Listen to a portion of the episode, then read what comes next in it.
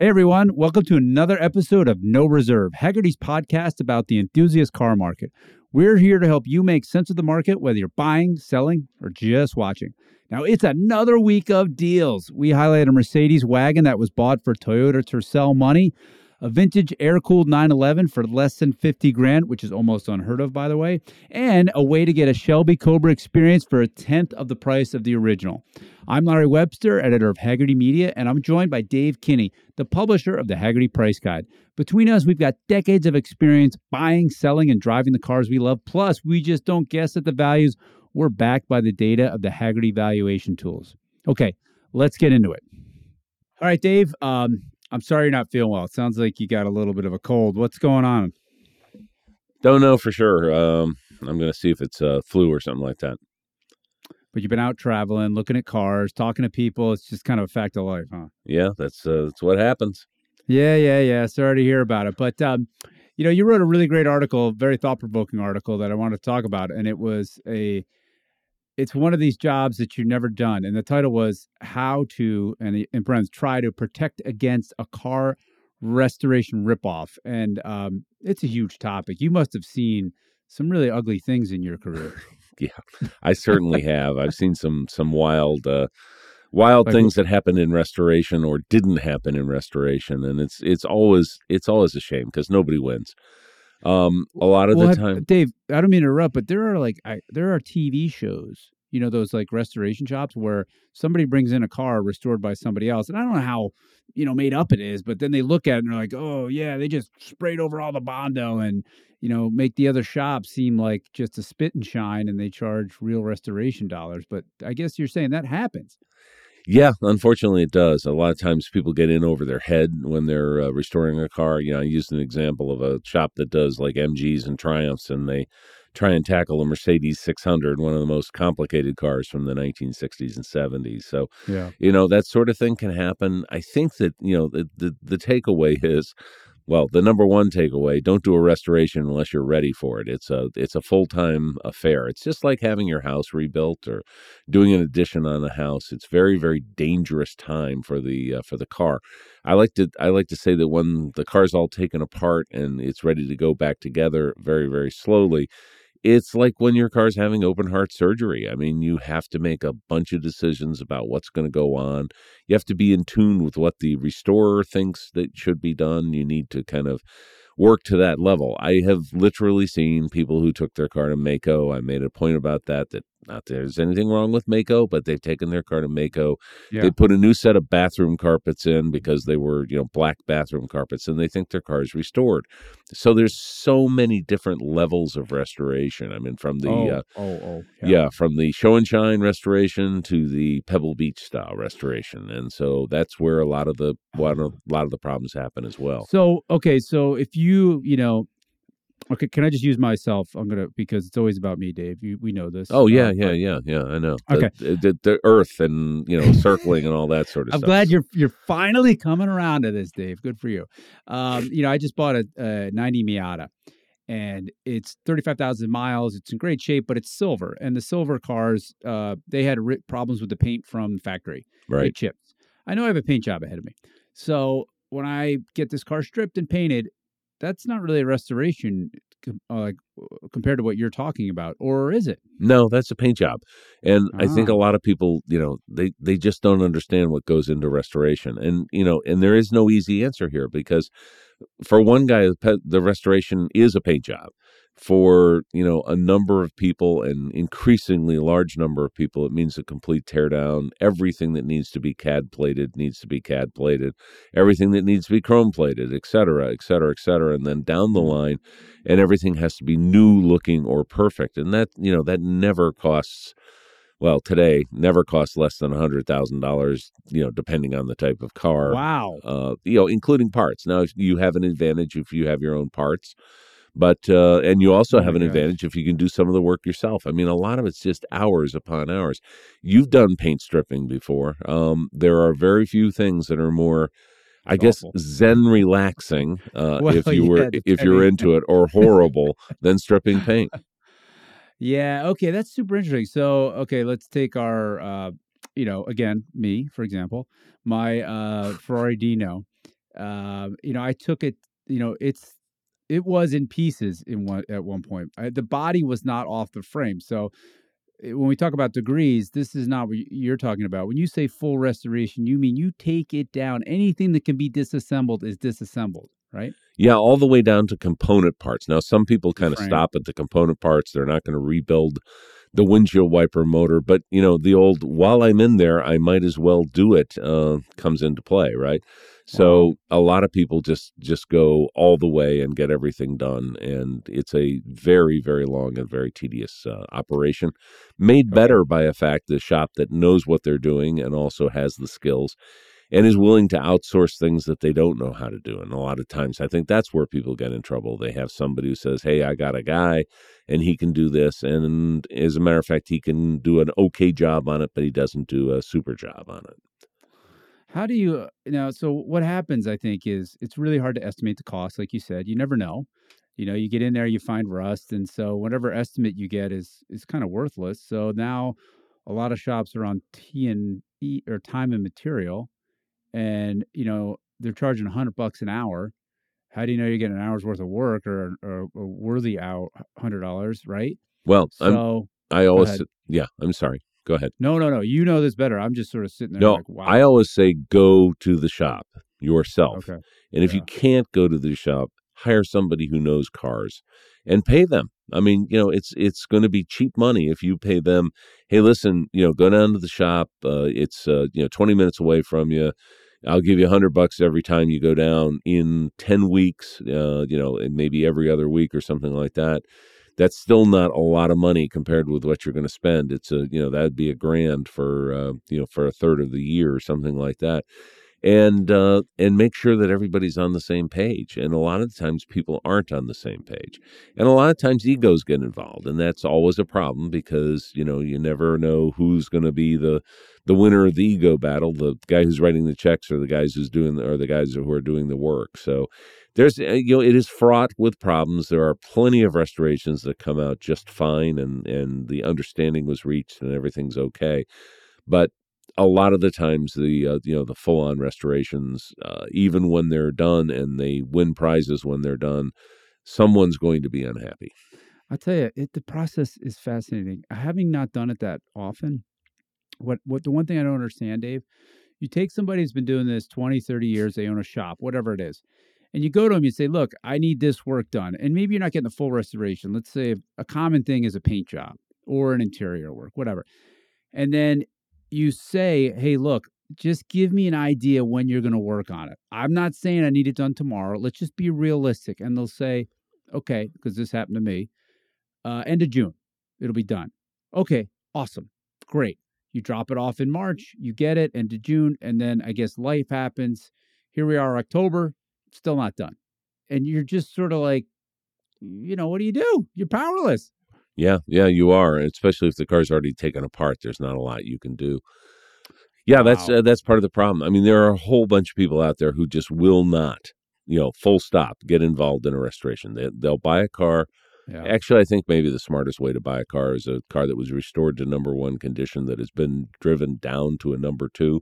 Yeah. You know, when you're through with restorations, there's always one more thing that needs to be done. And sometimes that one more thing is 10 more things.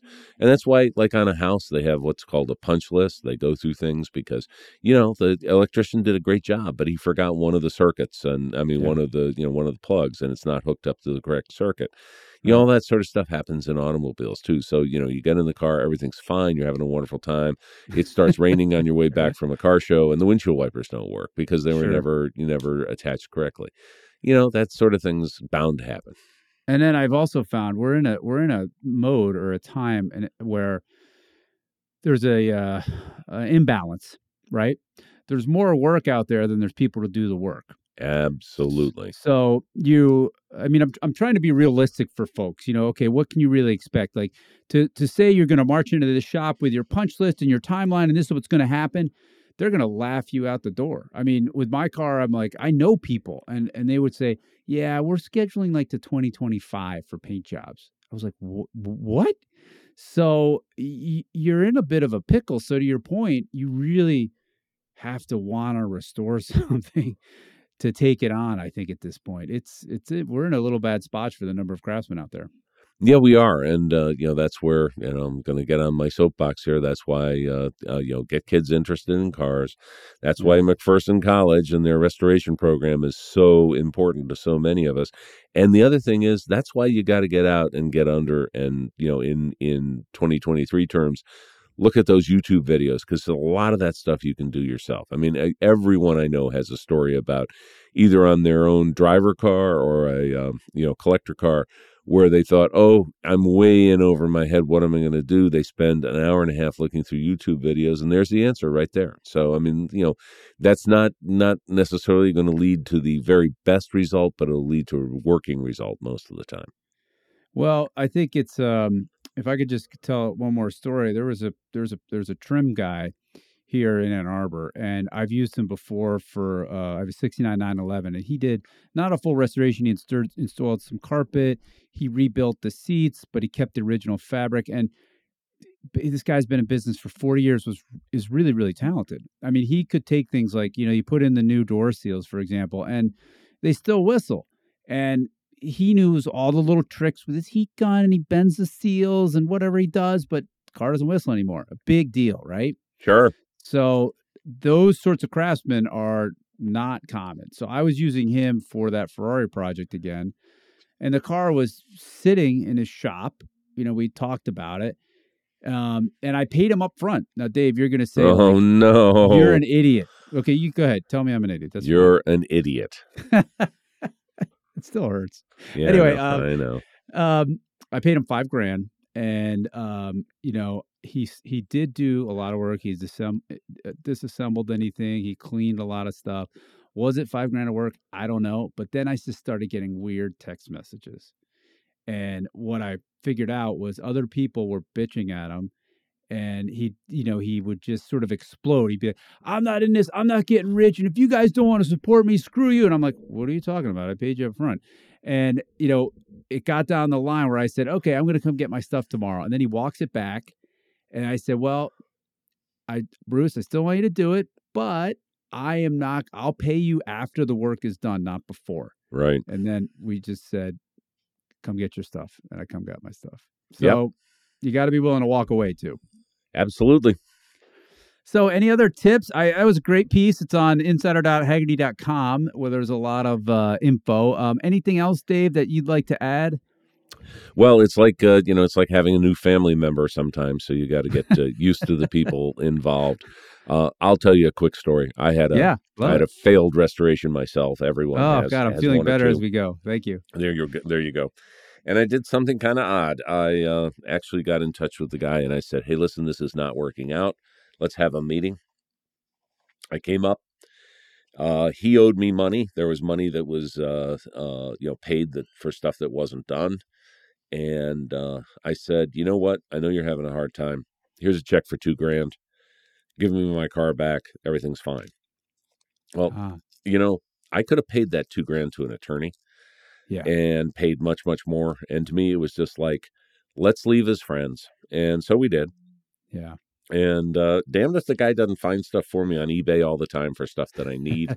and uh, so, you know, happy ending in some ways, most ways actually. So all good. Well, I, I think that's you know I've written about this in as I'm, I'm, I'm talking about this Ferrari restoration how hard it is, and you know I had a painter die in the middle of it, you know, and I had already paid him money.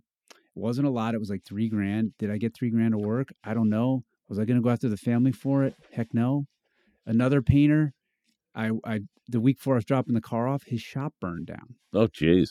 And I trusted the guy, and I the same thing. I was like, I gave him three grand because he needed to buy tools. I was like, okay, here you go. And fully aware, I just may be burning that money. But I think with these restorations, there is a lot of excess, you know, either not just in what I was just describing, but also, you know, a lot of times you end up buying some parts you don't need, stuff like that. But it is an imprecise process. Yeah, it is. Absolutely. Yeah. So I totally get it. Well, uh, why don't we move on? And thank you again for doing that. Your insight is helpful for all of us. I guess we've all been there. It is fun to restore a car. It's exciting, but there's a lot of headaches to it too. So we're going to move to our opening bid segment. And the first car that you're here to talk about, um, I think I know why. I'm kind of holding my breath because I own one of these cars. Can you describe it for the audience? We're talking about a 1974 2.7 Porsche 911 Coupe. Uh, sold last weekend at Bonhams at the Audrain auction, uh, the Audrain Concours auction. And it sold for a very reasonable $39,200. Now, Hagerty Price Guide's number three is 45000 and this car argue was, arguably was a number three, but the thing to keep in mind is a number one is 86,000. Now it's a long way from 86, but nice colors, decent car, and pretty good money because what season is this now, right now, Larry? Dave, you told me. I mean, I wrote about it in the Never Stop Driving newsletter. It's buying season. It's absolutely buying season. Everybody should be getting out and buying if you're in the market. Yeah. And I think that's a great buy. I mean, you walk away from an auction with a 74 911 for under 40 grand. Okay, okay, okay. Can can I just comment on this a little bit? Absolutely. 74. I have a 69 911. It's a 2 liter long hood. I have I, I have way more, way, way more money in that thing than this thing, and it's, and it's still not perfect. A couple things about this 74 that jumped out because I saw the price and I was like, same thing to you. Wow, that's a pretty good deal. However, it, this is a weird year. Oh, yeah. right? It has a short hood, Oh, kind yeah. of the weird surrounds. This car also, I don't know if it's a number three because there's several rust bubbles in the paint. So that's where I was like, oh, I see. This thing's pretty worn out. It has a lot of warts to it. So maybe this isn't so bad. I, you All know right. what I mean? My point on this was that last year, when everything was Porsche Omania, and if it if it had the P word in front of it, this car probably would have brought ten grand more. So what I'm Oh, yeah. what I'm trying to say is, is these things are getting more reasonable. Yeah. yeah, uh, this is not a gem of a car. You know, for somebody who had to have a Porsche in the worst way, this is a great starter. 911. Sure. Um, you know, you can you can spend a lot more on a 944 or a 928, and this gets you a 911 if that's what your goal is. There you are. That's why I put Yeah. it in. I see. See. Yeah. The upside is you got a, a big displacement motor. Right? You can. Uh, there's lots of ways to modify this to get rid of the weird '70s emission controls, and uh, it is a very perfect color for that era. And, Yeah. um, it will be a very reliable. It's sort of these cars that they feel vintagey, but then they kind of perform modern because they have five-speed gearboxes and they don't shake and rattle like a Trans Am of the era. So uh, yeah, for forty grand, this is quite a compelling vintage car. I agree. So I guess I can breathe a sigh of relief that the bottom hasn't totally fallen out of the Porsche market. No, you're fine for now. Just don't take it to a shop and give them fifteen thousand to paint it and leave. Okay?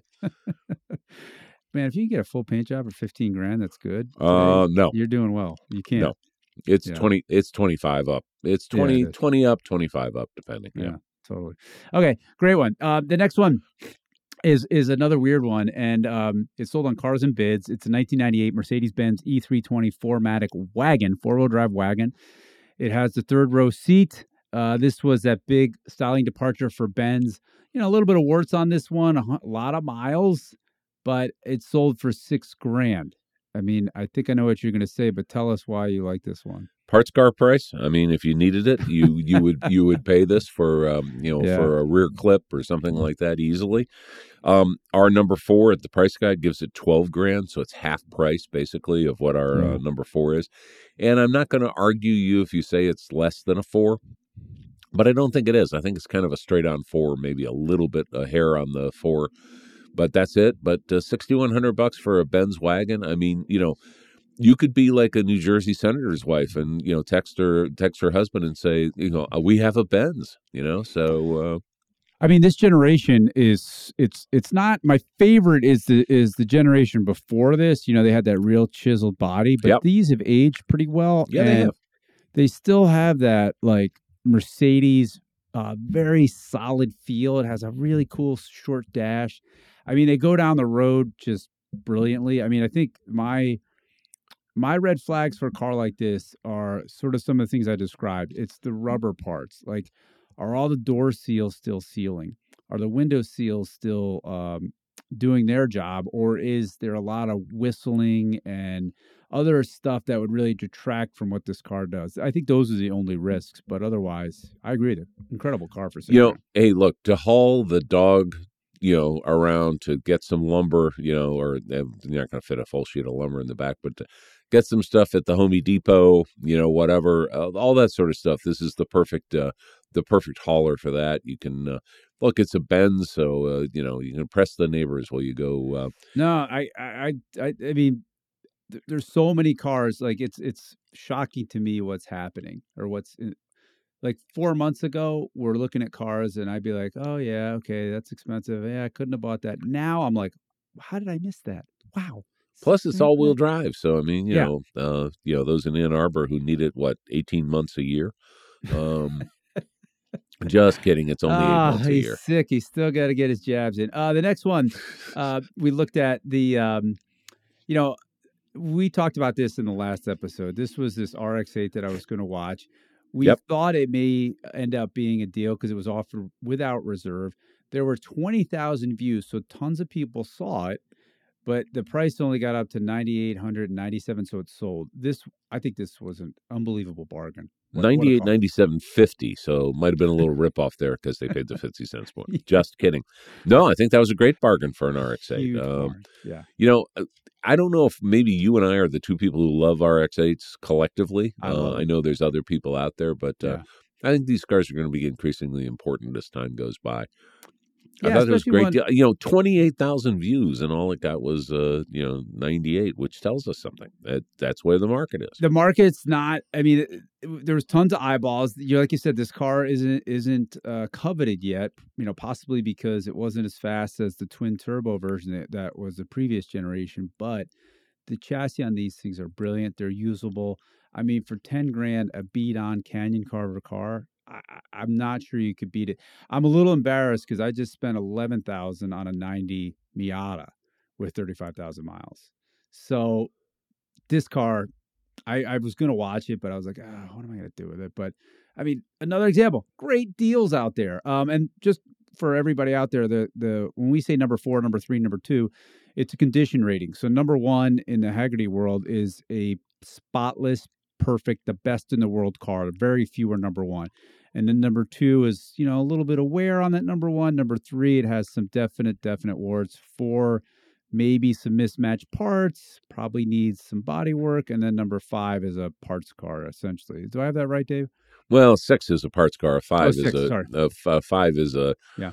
Five's not a car you want to drive because the raccoons are going to come in and uh, greet you when you get in there. You know that sort of thing. So Oh my gosh, so many bargains out there. Okay, let's talk about the next one, which um, uh, I love that you pointed this out. Let's talk about it. another Bonham's car, uh, you know, at the uh, uh, the Audrain Concours auction sale, uh, 56 C-type replica by Proteus. Um, they do a really good job at replicas. Uh, this is, Proteus uh, yeah, I mean, yes, they do. Yeah. And uh, this was a nice one. Uh, you know, took a gander at it. I really kind of liked it. Um, 173,600. So this is our only expensive car we're going to be talking about today, or really expensive car we're going to be talking about today. Um, they're able to do this because there's a proliferation of six-cylinder Jag engines, and a six-cylinder Jag engine is what is used in these. So it's a 3.7 uh, uh, cc DOHC inline six-cylinder, three twin choke uh, Webers. Uh, you know, a nice, nice car to drive for you know your vintage driving fun.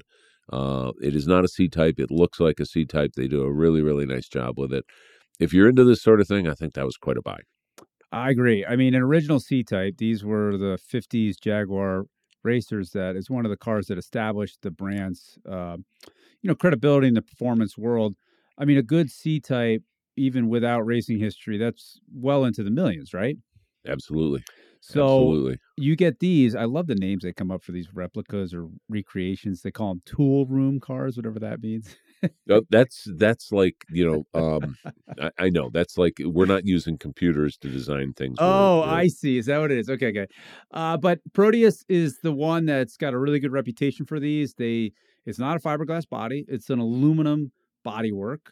Um, you know, crafted in the same company or same country that it came for. Dave, if you went to build one of these new today, I don't think you could do it for the what this car sold for. So, I think at one hundred seventy thousand six hundred, um, I'm going to go on a limb and say it's another bargain. I'm uh, I'm gonna gonna go with you. On that. Oh, no way. Oh my gosh. I thought you were going to shut me down for that. no, not at all, not at all. Yeah, they're beautiful. I rode in an original when I was at the Jaguar factory, and um, they're just thunderously visceral cars, and uh, they steer well. I, I probably one of the most beautiful, attainable, everything all of the sports racers from the the fifties. I mean, it's a great deal. I mean, have you ever owned one of something like this? Uh, never owned one. No.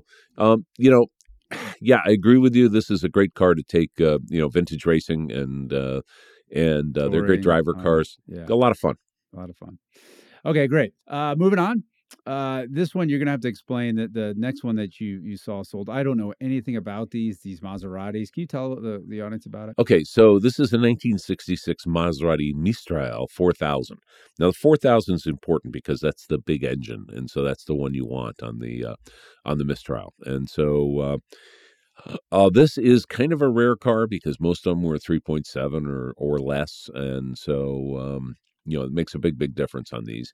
This car sold at uh, Audrain as well for 107.5. Wow. Yeah, the interesting thing is that our that's below our number four. Sure. Our number four is 161. Wow. Our Concours number one is 311. And our just good car is 205. So I think this was a buy. I know it happened to be bought by a dealer, so that's a pretty good sign that it was a buy. Um, and so, you know, there we are. I- I don't Uh, see I- any major warts in this car. Um, you know, you're a little more No. knowledgeable, but you know, if you think about how that price stacks up, just whether or not it's it's correct on the price guide for this Maserati, Maserati but it's a Frua body. Right. Tell us about Frua. one of the Italian coach builders that has been around, had been around for a long, long time. A very famous coach building house. Uh, Maserati was probably the last company to use them in in great numbers. Uh, it's a it's an excellent. It, actually looks very much like an AC from the same era, not the AC Or an Cobra, but the interceptor. AC, yeah. yeah, very similar, that sort of thing. And um, you know, uh, they're kind of eclectic cars, and it was the end of the six cylinder supercar. These were Weber carbureted, or um uh, more, much more likely from the factory, they'd be Lucas fuel injection on these things, and that's what this car has, and that's what it would be originally. So A five speed, five speed manual. This was replaced by the Ghibli, just you know, so you know. I mean, w- w- what's I kind of think that the Lucas fuel injection may be a bit of a price suppressor. Let's put it that way. I'd be afraid of owning that if it was just carburetors. I'd be like, "Oh, this is awesome! It's a very mechanical car." I don't know anything about that Lucas fuel injection, and I bet very few people do. So, I've got stories, but uh, I'm not going to go into it. Yeah, it was uh, in the '60s. It was uh, you know it was very very high tech, and that mean, meant that it didn't always work. A lot of people have converted both the 3500 cars and the um, and the uh, to uh, to uh, Weber carbs. so, so a couple things jump out at this car. You know, it's got factory AC. Uh, we don't we don't know if it works really well or if it's very effective, but the big six cylinder engine, so tons of torque, five speed gearbox, so it's totally comfortable on modern highways. Beautiful Italian body. I mean, it's a super like very usable, stylish, high experience car, right in that realm of between vintage and like too new and to be bland. So I know a hundred thousand is still a lot of money, but in today's world, in the classic car world, it's kind of not. And you can't really get a new 911 for less than a hundred grand. So I think this is an incredible buy for quite a charismatic car. I agree, and a long term hold as well because uh, I think Maserati Star goes up and it goes down, but it's uh, it's continuing to rise right now. So I think a lot of the vintage Maseratis, the uh, you know the the kind of the pre resurrection cars from the uh, early 2000s are are getting a lot more attention. Oh man. Okay. Uh, let's move on to this more modern car um, that I think this is not sold yet, but is oh it did sell. Okay, sorry. It's, Oh yeah, Go ahead, talk about yeah, it. it's sold. Cars and Bids, uh, 2012 Fiat 500 Abarth. I'm sorry, Abarth. um, uh, five speed manual, turbo four cylinder. Uh-huh. Okay, it's a Fiat. Let's get over it right now. which is really a Chrysler, It's a 2012 know- Fiat. It's got miles on it. La da da da da da da. At 7,400. Uh, this is like every kid's uh, well, not every kid's the oddball kid like me. Um, you know, it's their dream car. It's a fun car. It's point and shoot. It uh, you know has a lot of feel, a lot of uh, torque, a lot of uh, you know. Uh, how do I put this nicely? A lot of low end um, uh, boy racer stuff. It's seventy four hundred dollars. I'm going to call it a buy. Yeah, I'm with you on this one. Um, well, I, I guess I'm not. It's it's somewhere in between. To me, I'm like, yeah, it's about right. You know, it's um, it's it's a ten year old Fiat. It it was used. It looks like it was cared for pretty well. Um, Yeah. and it it is fun. I mean, I think when you look at the broader used car market, what can you get for seventy five hundred that doesn't have one hundred twenty thousand miles on it? There's almost nothing. So just in that Yeah. order, it's a great deal, and it's probably more fun. So Hey, I just wanted to give the the poor Fiat a shout out. I mean, they haven't uh, they haven't set the world on fire again Yeah. after this late launch, but I do remember the excitement that surrounded the uh, you know the uh, the introduction of the uh, of the Abarth or Abarth, depending on who you are, uh, cars uh, around this time frame. It was a big deal that they came back, and they came back with this uh, famous racing, you know, uh, tuner house uh, that uh, was was kind of what everybody looked for in cars in the uh, in similar Fiat cars, and a number of other uh, cars in the uh, 1960s. It was a big deal. Yeah, if you like to drive, here's a stick shift. It's under 10 grand. Great deal. Okay, Dave, thank you for all those. Let's move on. Uh, these are cars. We're going to go to our kicking tires segment. These are cars that are for sale right now. And uh, the first one on our list is a super interesting one. It's a 74 International Harvester Scout 2. It ends in five days. Um, huge price already, Dave. I the world is going crazy. We've been talking about deals. This is not a deal. No, this is twenty eight thousand dollars so far. It's on Bring a Trailer.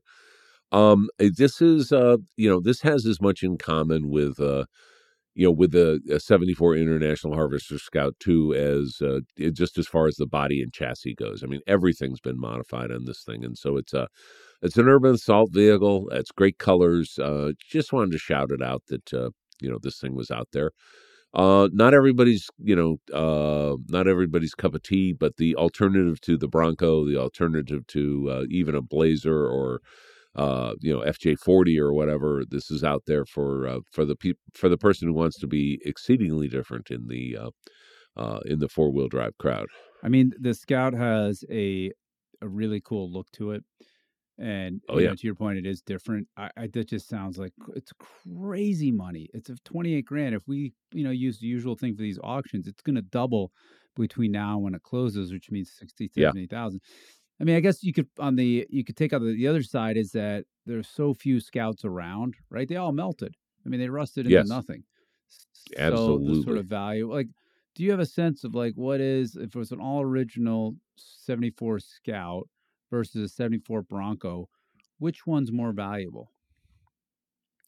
the Bronco because of the uh, the the much bigger appeal, but the Scouts coming up fast. Um, you know, I I don't think you know there are not that many people out there who'd want a perfect international Scout, but there are a few, Oh, and uh, and so there's a, a wider market for the uh, for the Bronco. Yeah, I mean, there's even a company now. Maybe you've heard of New Legend. They're out in Yeah. Iowa. They they build really really nice resto modded um, scouts, and they've been around for a while. They actually do their own trips, and I was talking to guys there, and, and they've got orders. They're busy years in advance. It's one of those where you can't really, um, you know, you got to get in line. So there's definitely some more interest on the international scout, but I hear you. It's not like it's a uh, interesting to say, even though there's few of them, not that many people want them. Well, the interesting also thing is, is that International Harvester Scouts were sold by International Harvester dealers, and the last time I looked, there's no IH dealer in Manhattan, nor was there ever. There's no IH dealer in any major city. They were rural vehicles mostly, and so uh, that limited it. But it also means that uh, that limited the number of people who'd buy it when it was new. But it also means that there's probably a lot of farmers' barns out there that still have IH Scouts that are. Uh, covered with uh, uh, hay and uh, whatever else, and so there's still more to pull out of the box. I get it, I get the IH Scouts. All right, Yeah. we'll see where that trades. Um, you know, maybe it's one of the few bucking the trend about these deals. Um, another weird car, interesting car on the Hagerty marketplace. Tell us about this one, Dave, please. Well, this is one that I actually had to look up because I You knew that did? these cars were. You Yes, didn't know sir. it off the top of your head? Well, I can pronounce it, so that gives me something. it is a 1962 Willys over, Willys Overland Interlagos. And this is a Renault that was done under license by uh, Willys Overland in Brazil. So it's a it's basically an A108, uh, also known as a Dynapin. I mean, in other other markets, uh, and it's a Michelotti designed body. I think you Um, say that. Gordini, Michelotto, right? Something like that. Yeah, something Alright, like so- that. I say Michelati, but then again, Okay, you know, yeah. I'm I you know born in America, damn it.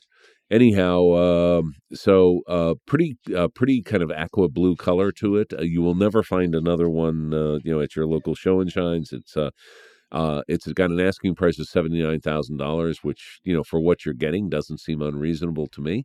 Uh, but you know, once again, it's a uh, it's kind of an oddball car, but uh, uh, you just never see them. And here it is on the Hagerty marketplace. It's so weird. I mean, it looks like it was redone. You know, you can see all the restoration photos. Speaking of restorations, sure, uh, I mean, eh, the engine's in the back, right? yeah, yeah, yeah. and um, you know, it's got that radiator back there. It- what a crazy little roadster! I mean, super fun. I mean, what do you a car like this that nobody knows what it is, right? And you know, to your point you just made about the Bronco, where it's like enough people have to want them. Like Sure. this makes something like this, uh, to me, a little bit of a risky buy and hold if that's what you're worried about. I think this is a perfect candidate for the uh, Lane Auto Oh, Museum yeah. in uh, in Nashville. uh, you know, it's small enough that it fit in there. It's Yeah. oddball enough, uh, you know, but it, it's you know, it's a fun car, and it's a reminder that not everything's a Ford, a Chrysler, a Chevy, a Sure. Datsun, a you know, a Toyota, all that sort of stuff. This one is, you know, is is a couple of different brands. I mean, you know, Willys is known for making trucks and Jeeps in our country. Overland, another great name from a long, long time ago, and then you know this this thing is uh, an Interlagos built in Brazil. I mean, it's a great story. So weird. Okay. The next one is also on Hagerty Marketplace. It's in the classified section, not the auction. It's it's listed for thirteen thousand nine hundred dollars. Uh, a personal favorite of mine, these cars, 1988 Mitsubishi Starion ESI, and in all the run up for like JDM cars, Supras, uh, 300ZXs, Skylines, RX7s, the Starion is completely forgotten for reasons Yep. I don't understand. Do you?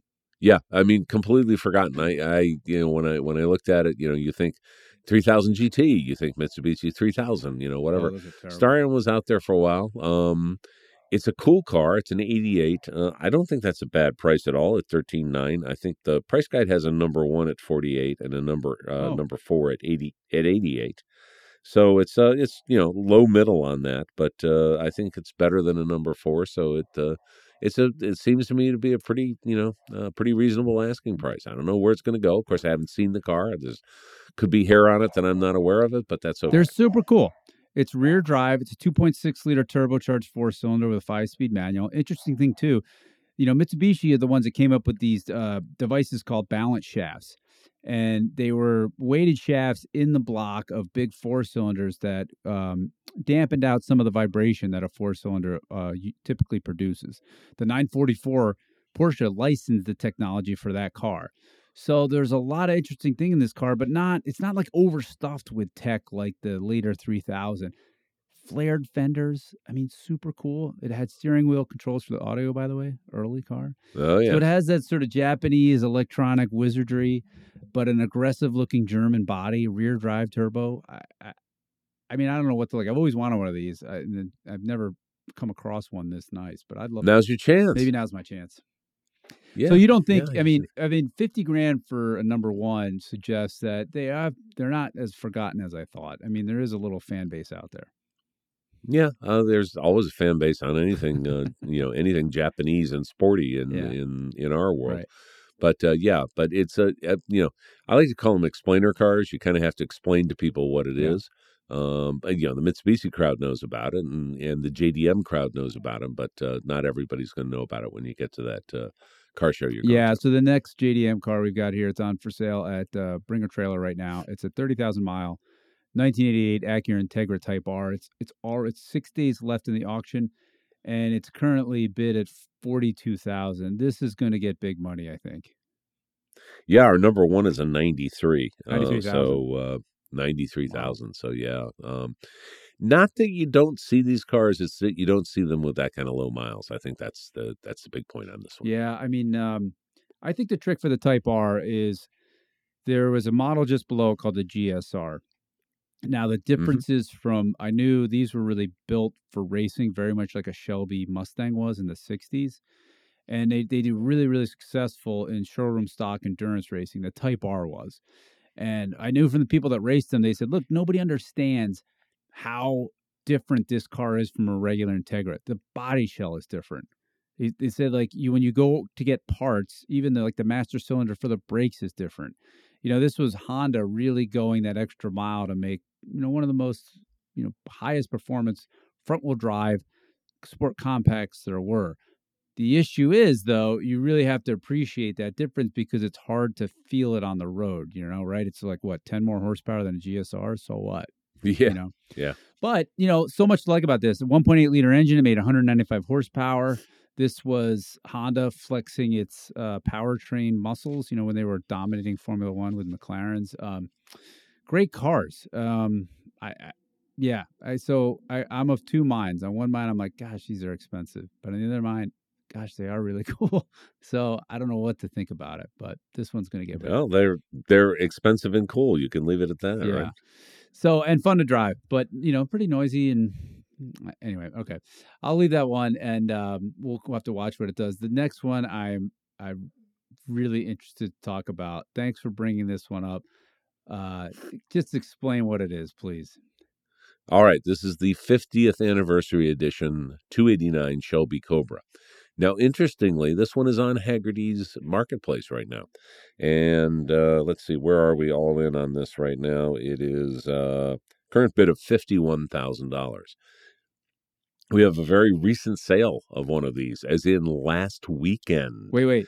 There was W- one Wait, that, wait. Tell us what one of these are. Why is this not just another Shelby Cobra? Okay, so this is a CSX 8000 serial number car. So the the the the CSX means that it is in this particular case uh, an actual Carroll Shelby car. These were done by Shelby Auto Manufacturing. So these are authorized continuation cars. Uh, this car is listed as a 1962. Obviously, it was built a long time after 1962 because it is the 50th anniversary. Um, there was one that sold just recently with more miles. This has uh, uh, less than this. This uh, the car that that is uh, that sold was CSX eight nine eight two, and it sold for 179.2. okay. So this is available at uh, you know at auction at a right now at a fraction of that price. Okay, I, I just want to talk about. We've talked about this before. It's this this this whole idea of continuation cars is endlessly fascinating to me Yep. because I came of age in the automotive media environment in the '90s at Car and Driver when Brock Yates was there, Patrick Bedard, and Csaba Csere was there, and this was long before Carroll Shelby was held up as a god, right? Oh sure, Back then in the '90s, the the the reputation was uh, uh, hustler, snake oil salesman. Ca- careful, careful. Yes, I agree. I mean, I'm not saying he was or wasn't. I'm saying this is what I heard in the halls of car and driver all the time. And I remember in the 80s that Carroll said there was some story, I don't remember exactly, but he said, Hey, I found some leftover frames from the 60s and I'm going to build more Cobras that are just like the 60s. So I guess he was trying to cash in. Do you remember that? I certainly do. The found in the basement uh, frames. Yes, And then in in the in all I heard was like how ridiculous this is. I can't believe he's doing this. Just shows what he did. And then and then every all these other manufacturers turned around did the exact same thing but took none of the heat. And what I mean by that is Jaguar does it, Aston Martin now Sure. does it, Bentley Yep. does it. We just saw like a tool room car. They're all doing it. But like Shelby was vilified for it. And then I guess uh in 2010 they did it again, right? You know, Shelby was on top of everything else a master marketeer. Uh, you know, um, you don't uh, you don't get to become a uh, you know a world renowned race car driver by uh, you know uh, being a chicken farmer, and he knew that.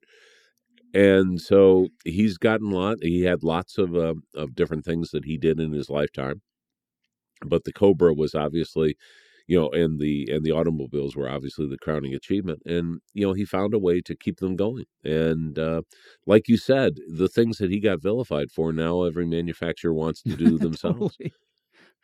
Well, okay, so you know, a friend of ours does a Cobra only rally, and um, you know they're very particular about what cars they uh, they want original Cobras. So I, I just texted them said, "Hey, is this legit?